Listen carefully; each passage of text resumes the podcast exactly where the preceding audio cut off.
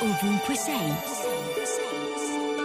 Questa mattina mi sono svegliata ed ero allegra perché comincia il mio mese preferito.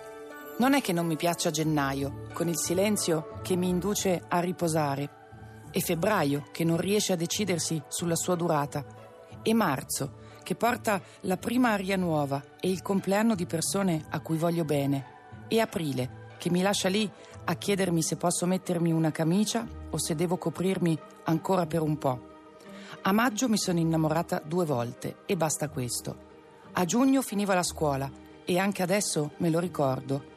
A luglio lasci l'impronta sull'asfalto e se sei fortunato anche sulla spiaggia. Ad agosto aspetti le stelle cadenti. A settembre mi sembra che le cose si rimettano in ordine. A ottobre ci sono i colori dell'autunno a novembre posso nascondermi dentro le sciarpe e i cappotti, ma dicembre, dicembre è il mese della magia, delle giornate in cui mi festeggio e festeggio i mesi che mi stanno intorno.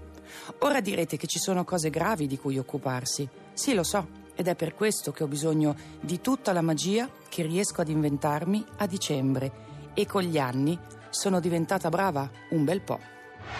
Radio 2, ovunque sei.